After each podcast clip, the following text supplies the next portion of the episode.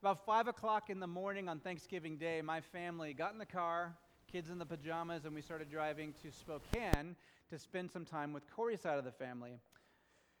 That's a really boring drive. Sorry if I offend you, Eastern Washington people, but after Vantage, it's pretty much you say goodbye to those horse sculptures, and then it's like, and the kids are starting to wake up, and so we were prepared and we brought the Lion, the Witch, and the Wardrobe by C.S. Lewis on audio and listened to it for, I guess, the hundredth time as our family has done. Of course, in that story, you've got the four Pevensie children who are from 20th century London, and they go through a magical wardrobe where they end up in the land of Narnia. And when they get to Narnia, they find that the whole land is under a curse from an evil witch, and it is always winter, but never, never Christmas. That's right. Thank you. Oppression covers the citizens of Narnia like snow covers the land. And yet, there are some, a remnant you might call them, who long for an advent, which means coming. And the advent that they're longing for is the coming of Aslan, the creator and savior of that land. They hope for a Christmas of sorts, not for the sentimentality of what Christmas means on the periphery, like good food and coziness by the fire, which I love, and not just for cheaply made gifts that are quickly forgotten. They long for an advent or the coming of their Lord and Savior because only He can break winter's curse and only He can bring the springtime of new life. Aslan's coming in The Lion, the Witch, and the Wardrobe is more than just a ceremony. It means actual change for the people, for the citizens of Narnia. Change for the good of those who trust in Him and repent of their evil ways, and change for the judgment of the evil who refuse to give up their power when the true king comes back. Lewis gets it, I think. And thus far in our Advent series, we've been looking at the reasons that Jesus came. What is it that we're hoping for this Advent? The first week of Advent, we saw how Jesus came or was born to bring justice to a corrupt and broken world. And what we came to find is that in this in between time of his birth and his second coming, we will have justice only when we submit ourselves to Jesus in heart, soul, mind, and strength. On the second week of Advent, we saw that the root of injustice in the world is the sin that is in my heart. And sorry, it's in your heart too. It's a human problem. And so, what we saw the second week of Advent is that Jesus was born to save us from our sins. The Bible uses the language of Exodus, where God delivered his people from bondage, slavery to the Egyptians. In a similar way, Jesus offers deliverance uh, from slavery to sin, both forgiveness of the consequences of sin and the promise of deliverance from the grip of sin. You know, it's one thing we, we talked about that week to be forgiven, but I'm so screwed up, I keep making the same mistakes over and over again. And so part of the promise of Jesus is to forgive, but also to give a, a, an opportunity of new life, of a changed life, of a life worth living for. You see, Jesus coming to save us from our sins is a positive thing, a vision for a new life worth living for. And this week, on the third Sunday of Advent, we're going to discover, I hope, uh, at least I have, that Jesus was born to gather a family. The Bible begins with the book of Genesis. Literally, Genesis is the book of beginnings. That's what Genesis means. In the beginning, God created the heavens and the earth. And on goes the litany, the poem of creation in Genesis chapter 1. And at the end of that awesome, incredible poem, Jesus create or well, yeah, theologically, yes, but God creates uh, the Ish and the Isha, the man and the woman. In his image, image, he creates the man and the woman. He creates a family. Not a family of two, but a family of three Yahweh and Adam and Eve.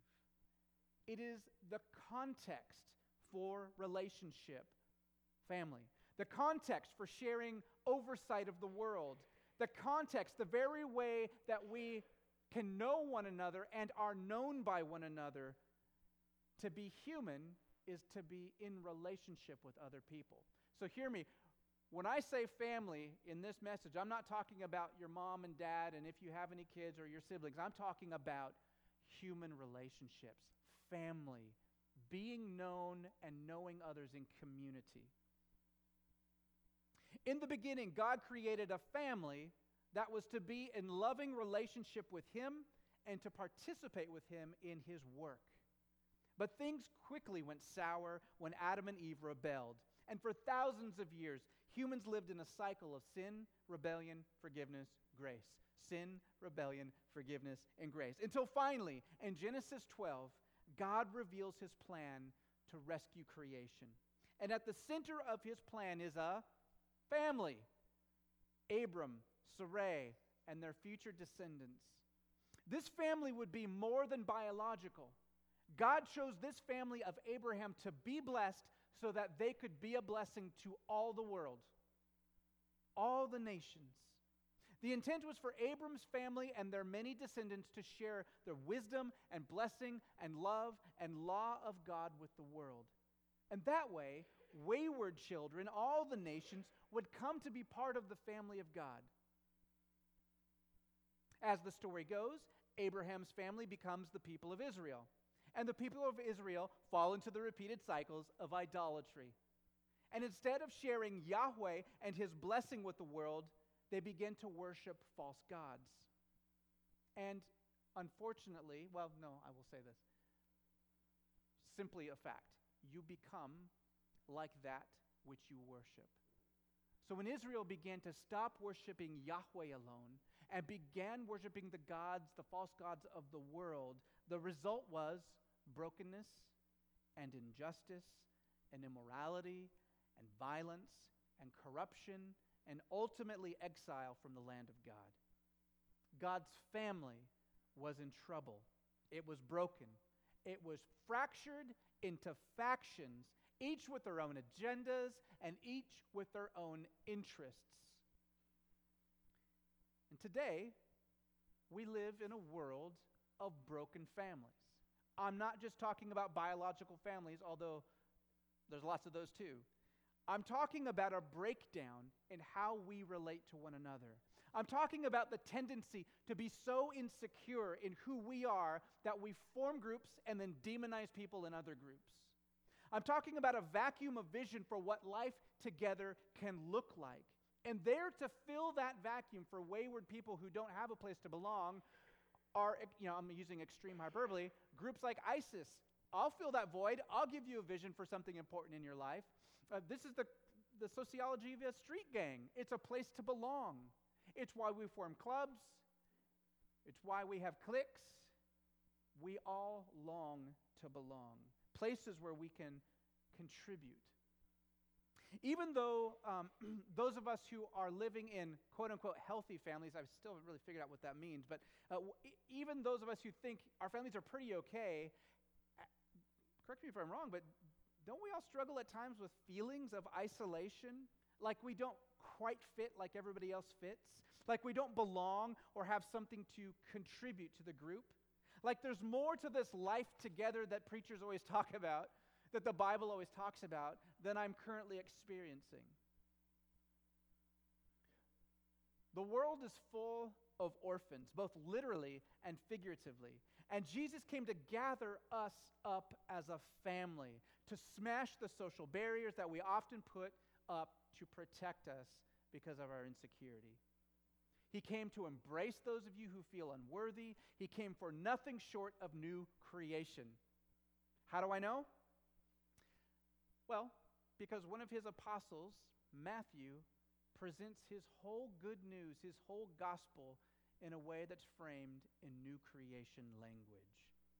Stand with me, will you? And I'll read it to you. Not the whole gospel, don't worry. We'd be here all night. Uh, but just the first six verses of Matthew. The record of the genealogy of Jesus the Messiah, the son of David, the son of Abraham. Abraham was the father of Isaac, Isaac the father of Jacob, Jacob the father of Judah and his brothers. Judah was the father of Perez and Zerah by Tamar. Perez was the father of Hezron, and Hezron the father of Ram. Ram was the father of Amminadab, and Amminadab the father of Nahshon. Nahshon was the father of Salmon, Salmon the father of Boaz by Rahab. Boaz was the father of Obed by Ruth, and Obed the father of Jesse. And Jesse was the father of David the king. Lord, help us to make sense of this list and to see what it is that Matthew, your servant, is trying to tell us about Jesus, about you. Amen. You may be seated.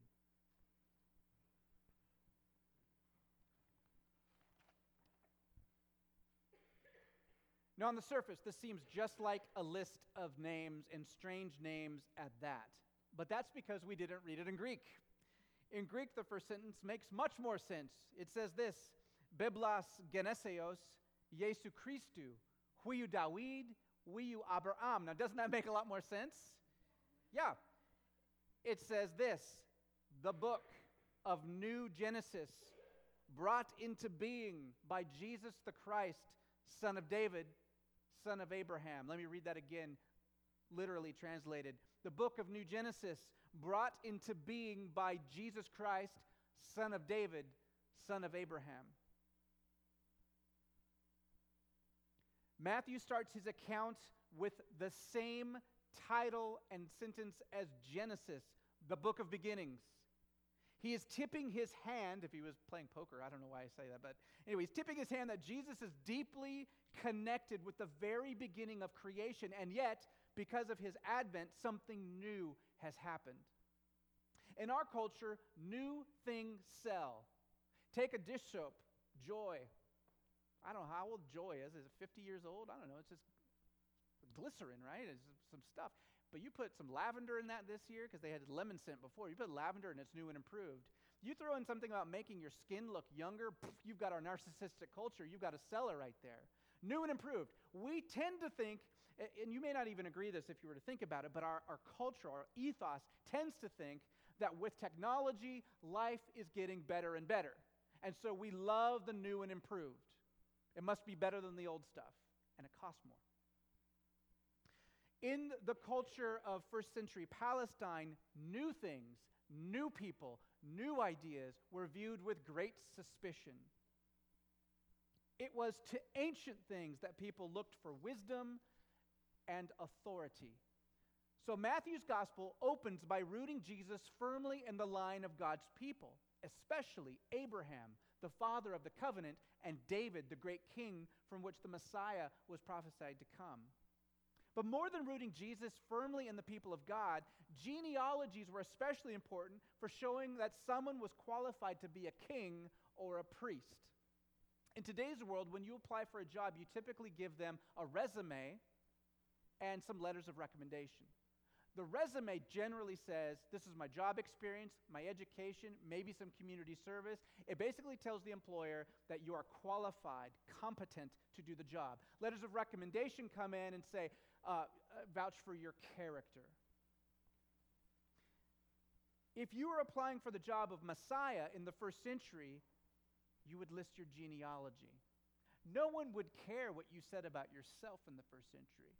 They'd want to know where you came from. And to be a Messiah in the Jewish tradition, you'd have to come from David's line. And you'd have to have some big names in your history. Abraham's a really good one, like Jesus has.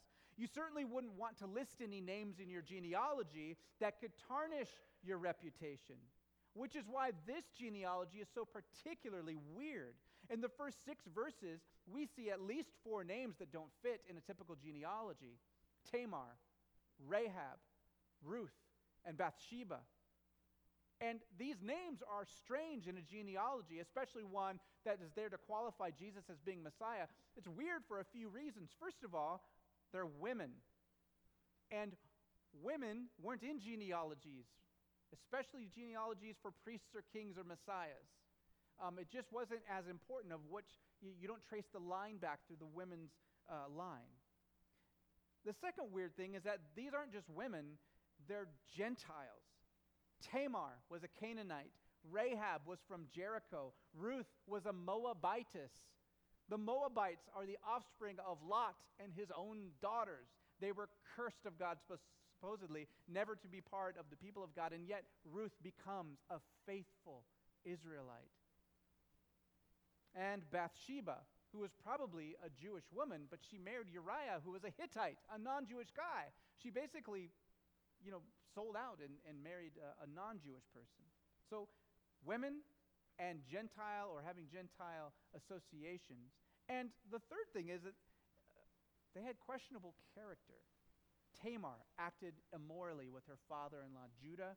Rahab was a prostitute, but also known for her faith in helping the Israelite spies. Ruth was a great woman of faith, but how shall I say, relationally aggressive with Boaz, her future husband. Um, Bathsheba was married when she consorted with King David. So, not a stellar genealogy if you're trying to impress people about your, um, your road to the messiahship. But there's more than just the questionable nature of adding these women to the genealogy.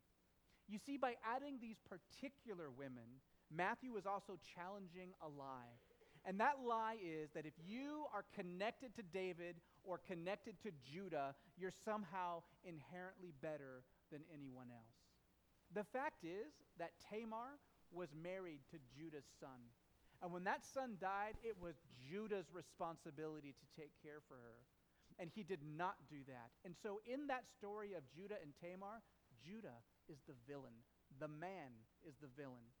And King David, the so called man after God's own heart, basically commanded Bathsheba, a married woman, uh, to be with him.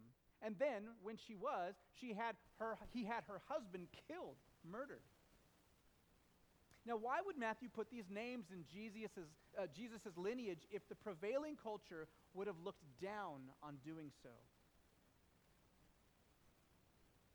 Because these are just the kind of people that Jesus saves. These are just the kind of people that are invited into God's kingdom. God works in and through imperfect, broken people because that's the only kind of people there are. That's the only kind of people I'm looking at and is talking to you right now imperfect, and broken people. The priests and rulers during Jesus' day focused uh, primarily on purity, on keeping the law. In and of themselves, that's not a bad idea.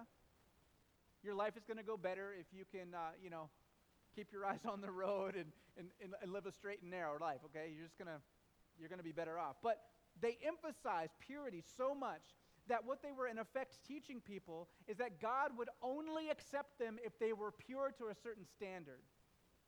And Matthew begins his presentation of Jesus in this new Genesis because Jesus is a new Adam. He is making a new reality, a new creation. And he actually redeems his, the past of the people in his genealogy. You see, usually genealogies were there to support um, the qualifications of a person. So your genealogy would be le- used to look at, oh, okay, uh, you know, Brent's got so and so. He's got David in his line. He's got Abraham in his line. He's got Judah in his line. He's the right guy for Messiah, right? That's usually how genealogies work. They support you. But so great is this king that he actually supports his genealogy. He actually redeems the past. These people are somebody because he is everybody. So let me sum up so far, especially if you cohort kids are following along. Let me sum up. Jesus was born to gather a family, he's creating a new people. And that is very good news for those of us who feel unworthy or on the outside looking in, disqualified for something we've done in the past. Now, how does one actually access this family? Is it a matter of Yay, Jesus, everybody's in. What we saw last week is the counterbalance to that. We saw that the whole human race is, what I just said, broken because we all have a sin problem. We are all seeking our own way. Jesus was born, like we saw last week, to save us from our sins. So it's not so much a matter of everybody's in by default, it's more like nobody is out who wants to be in.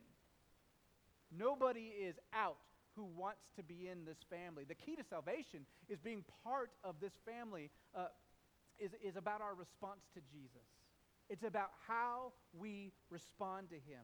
And what's surprising all throughout Scripture, and I don't know about you, but in my experience in life, is that it's surprising to me the types of people who respond positively to Jesus. Some of the most surprising people are like, that person would never come to Christ. I wouldn't have thought I'd be where I am um, 25 years ago. And it's surprising in Scripture the type of people who come to Christ. And it's surprising in Scripture the people who don't come to Christ. Take the story of the Magi, for example. Our scripture reading uh, earlier in the service read that whole Magi story from Matthew chapter 2. Magi were pagans, versed in the arts of magic, knowledge of history and lore, interpreting dreams, and reading the stars. To the Israelites, this was a major taboo and was linked with pagan idolatry. Magi are negatively mentioned a couple times in the book of Acts, but most people in Matthew's audience would have immediately thought of the Magi in Daniel. In the story of Daniel, it's the Magi, these astronomers and um, uh, wise men, who try and frame Daniel for praying to his God and have him thrown in the lion's den. They're ticked off because Yahweh has allowed Daniel to interpret dreams like they never could. Magi to the Jews of Jesus' day might appear as far from God as someone to a Christian today who practices Wicca or reads palms or as a fortune teller. All this to say that Magi would be some of the least likely people you would think would come and worship the Savior of Israel. But there they were, journeying over deserts and mountains and rivers and valleys, all to pay homage to Jesus. And why? Why did they make this journey? Because their craft of studying the stars told them something. They saw something special, a sign that intrigued them so much that they embarked on a perilous journey of great length with danger from the elements and danger from bandits, all to come and see the potential of a newborn king. The Magi are doing all of this based on information they gleaned from the stars. They're willing to leave their homes, their family, travel at great personal cost and risk to see if perhaps they read the stars correctly at all. Contrast now the Magi, who do all of this on great faith, contrast them with King Herod and his court. King Herod was literally the king of the Jews when Jesus was born. He's the one with access to the traditions and the scriptures of God. He's the one who has priests in his own court, scribes at his disposal for advice, the one who had religious experts in his court who told the Magi that, hey, the prophet said the Messiah would be born in Bethlehem. On the surface, if, I, if you didn't know the story and you were to say which one of those two groups are more likely to go see the newborn king of Israel, I would assume that it would be Herod and his court, all of these people who know the Bible really, really well, as opposed to dudes who don't know the Bible super well and saw some star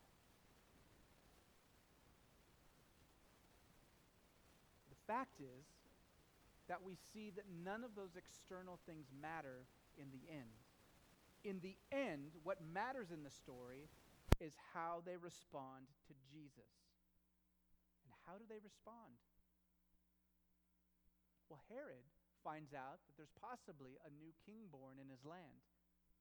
And he's so afraid of losing his power and position as a steward of the kingdom, he's not even the rightful king that he decides to have all the babies who could possibly be of the right age murdered. He knew full well, and you got to give him credit for this, that to worship the Son of God meant that he would not be king anymore. And I'll just say it out there right now that part of worshiping Jesus is not cozy, feel good Christmas trees and carols. It means dying to my kingdom, dying to my grip on the control of my life, and submitting myself to a different king. That's what it means to worship a king. It's not like, hey, we can be kings together and I'll do the stuff that's cool that you like and say, and then, you know, this other stuff, I'll just do my own thing. It's not quite how it works in the presence of a king. Not a democracy, this whole thing with God. The Magi, on the other hand, find out about the possibility of a messianic king. And they alter their lives in order to come and worship him. They bring gifts of great expense. And at the beginning of the story, we might be tempted to call the Magi wise men because of all of their learning and because they followed the star. But what Matthew wants us to see is that in the end, these Magi are wise men because they have come and found Jesus and worshiped him. Jesus was born to gather a family, a family with boundaries beyond genetics and beyond race. A family big enough to include every tongue and every tribe and every, uh, every nation a family with a short memory of past sins, and a family where you can belong. And at the center of this family is Jesus. He's the common denominator. Faithful, repentant response to Jesus is what it takes to make us a family. And the way I see it, Jesus born to gather a family involves good news in three different areas. First, the story gives us the good news of conviction. I know it always doesn't always feel good to be convicted or challenged in the way that we're living, but I think it's always better to live in reality than in a delusion. It's always better to live in truth than believing in a lie. And the reality is that this story invites me, invites you to ask ourselves Am I responding faithfully to Jesus? And maybe you find yourself identifying with the Magi. You came to worship today still unsure about this Jesus character. Yet something, or someone, I would say, drew you here. You may not know much about the Bible. You may not know much about church, but you know the tug on your heart to follow the God who loves you and died to rescue you. How will you respond to that? You say yes to Jesus, even if you don't know fully what that means? I don't know fully what that means. I'm finding out more and more. Would you join me in the journey? Maybe you're more like the people in Herod's court. It's probably where I identify a little bit more. You come regularly to worship with the church. You hear sermons or give them on God's word every week. You might even read the Bible at home. But when it comes to following Jesus, when it costs, you're not quite so sure. You're not quite ready to give up that addiction or that guilty pleasure. You know about Jesus, but you haven't quite made him Lord of everything yet. And this is just as much for me as it is for you. The good news of the story is that submission to Jesus isn't like a damper on life, it is an avenue to full and abundant life. Second, the story gives us the good news of forgiveness. When we respond faithfully to Jesus, trusting Him to forgive our sins, and trusting that His way of life is worth living, we find that we're part of his family. We are included in the family of God. The things you have done and the things you have said, the things that you feel disqualify you from being close to Jesus, cannot disqualify you. They didn't disqualify the Magi who were pagans, or Paul who persecuted the church, or Peter who denied Jesus three times, or Mary Magdalene who was a notorious sinner, or Zacchaeus who was a thieving tax collector, or Thomas who had his doubts. Responding in faith to Jesus means allowing Him to wipe away your guilt and wipe away your shame completely. Amen? It's okay. And finally, the story gives us good news of hope for broken people in our lives. The coworker who, at this point in your life and your, working relationship, whose very voice gives you chills up your spine. Right? They're not too far for Jesus to redeem. The brother or sister living a wayward lifestyle is not too far gone for Jesus to rescue. The friend at your school cohort kids who you don't get along with, Jesus was born to gather them in too. He died for them too. He wants them in his family too. The son or daughter who doesn't seem to want anything to do with Jesus is not outside of the pull of the tractor beam of the Holy Spirit. Not even Obi Wan can shut that tractor beam down. Can I get an amen? All right. The broken family dynamics highlighted around the holiday season can be submitted to prayer to the one who was born to gather a family. So, let us follow him faithfully. Let us be an outpost of hospitality to our community.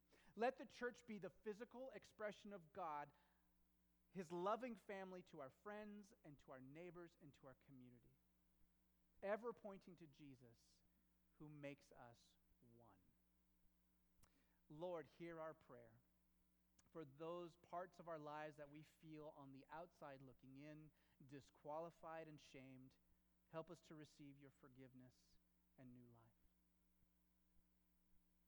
Lord, for those areas of our lives that we hide and are fearful of submitting to you because it feels like dying a small death, help us to have the courage to die that small death, to walk through that, that, that threshold into wide open spaces of new life and freedom. And Lord, help us to have eyes, and hearts, and attitudes that are ever looking out for others, to be includers, to be reflections of truth, and beauty, and goodness, not compromising your law or your word, but doing so with tact and graciousness so that no one could say in us that they met a jerk that we wouldn't be stumbling blocks from people loving you, Lord. And we pray all these things to you because we need a miracle for that to happen in us, Lord Jesus. Thank you that you were born for this. Thank you that you live for this.